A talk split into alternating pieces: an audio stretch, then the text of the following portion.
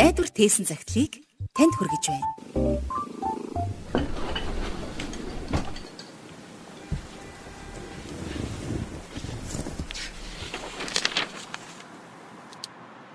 Эрхэм сонсогч таны энэ өдрийн амгаланг айлтгая. Та бүхэнтэйгээ нэвтрүүлгийнхээ шин дугаараар учин залгаж байгаадаа туйлын баяртай байна. Хэрвээ та биднийг анх удаага сонсож байгаа бол би таныг Есүсийн нэрээр урьж байна. Бид цар таглаас үүдсэн бидний амьдралд бий болсон өөрчлөлтүүдийн тухай ярилцаж байгаа билээ. Үнэхээр ковид-19 улмаас бидний мэддэг бидэнд дасал болсон амьдралын хэм маяг бүхлээрээ өөрчлөгдсөн. Гэсэн ч бид итгэл найдвараа алдахгүй байх юм бол цар тахлын дундаж амар амгалан байж чадна. Тэгвэл өнөөдрийн дугаараараа бид энэ тухай товчхон ярилцах юм. Өнөөдөр цар тахал дэлхийн нийтийг хамарч дэлхийн ертөнц бүхэлдээ айдас төгшөрт автаад байгаа. Дэлхийн өндөр хөгжилтэй улс орнууд ч хөгжиж буй 3 дахь ертөнцийн орнууд ч ялгаагүй бүгд цар тахлын өмнө хүчин мөксдөж байна. Саяхан буюу ердөө 7 хоногийн өмнө хормоо хийхэр тавлсан өдрөөсөө 4 сарын өмнө хөөхий охин өвчний улмаас нас барсан юм. Мэдээж хайртай бүсгүйгээ алдсан хөөхий залуу маш хүнд цохилтонд орсон гэр бүлтэй болж аз жаргалтай амьдрын гэсэн төлөвлөгөө нь бүхэлдээ нуран унсан тэр байлаа.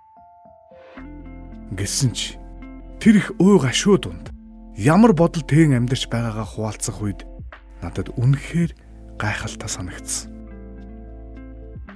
Түүний хэлсэн үг надад хэдий хайртай дотны хүнээ алдан ой гашууд автсан ч бидний зүрхэнд амар тайван маш бодтойгоор орших боломжтой гэдгийг сануулсан юм тэр залуу надад эцсийн эцэст бид хэдэн жил амьдрах вэ гэдгээс илүү амьдралынхаа он жилүүдэд хэрхэн амьдрсан бэ гэдэг хамгийн чухал шүү дээ гэж хэлсэн юм.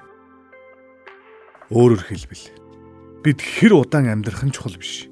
Харин амьдралынхаа өдөр хоногуудыг хэр утга учиртай өнгөрүүлсэн бэ гэдэг нь л хамгийн чухал юм. Гэхдээ энэ үгийг би ямар нэгэн эртний хөшөө баримл дээрээс уншаагүй Харин хормын өдрөө тоглочихсон байсан ч хайртай бүсгүйгээ үхэлд алдсан залуугийн амнаас олж сонссон юм шүү. Тэр бүсгүй дөнгөж 28х настай байсан юм. Миний өөр нэгэн найз цэл залуухан 21 наснда хүнд өвчний улмаас амь алдсан. Түүний энэ дэлхий дээрх богинохан атлаа. Баялаг амьдрал нь бид бурхныг таньж мэдэх нь яагаад чухал болохыг гэрчлэн харуулсан юм. Тэр бурхныг хайрладаг, Бурхны тухай бусадтай ярилцдаг. Бурханд бүрэн итгэдэг байсан. Тэрээ нас барахынхаа өмнө бичиж үлдээсэн гэрээслэлдээ хэрвээ нас барах юм бол эд эрхтнүүдээ бусдад хандивлах хүсэлтэй байгаагаа илэрхийлсэн байсан юм. Бурханд итгэж байсан итгэл найдварынх нь улмаас түүний амьдралч тэр, үхэлч тэр үе олон хүнд агуу их өрөөл болсон юм. Гэхдээ эрт орой хизээ нэгэн цагт бид бүгдээрээ үхэлтэй нүүр тулах ёстой болно. Гэвч бидний аз болоход бид заавал үхлээс айж чичирч амьдрах шаардлагагүй юм. Учир нь Есүс Христийн улмаас бид үхэлтэй нүүр тулахдаач зүрхэндээ амар тайван байж чадах юм. Тэгвэл та ийм амар тайвныг хүлээн авахыг хүсэж байна уу? Хэрвээ тийм бол надтай хамт залбираарай.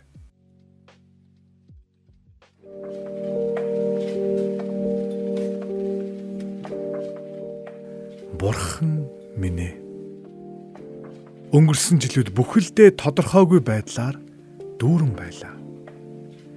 Дэлхийн нийтээрээ айдас төгшүүрт автаж энэ цар тахлын аюулаас зайлсхийхийн тулд чадах бүхнээ хийцгээж байна. Ямар тайч энэ цар тахлын эсрэг ашиглах вакцинууд бэлэн болсонд баярлаж байна. Гэхдээ цар тахлаас үл шалтгаалаад бид эрт орой хизээ нэгэн цагт үхэлтэй нүүр тулах болно. Харин тэр цаг ирэхэд айж сандрахгүй байж болох боломжийг бидэнд нээж өгсөнд танд баярлалаа. Би энэ цагт Есүсийг зүр сэтгэлдээ хүлээн авч түүнийг амьдралынхаа эзэн болгон өргөмжилж байна.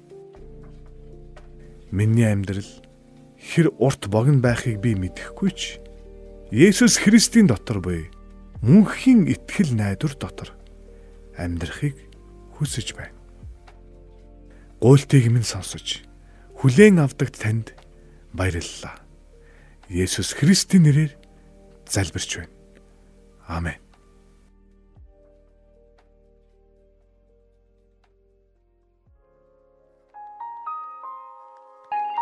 Найдвар хэлсэн цагталтай холбоотой санал хүсэлтээ 8085 99 тэгтэг дугаард ирүүлээрэй.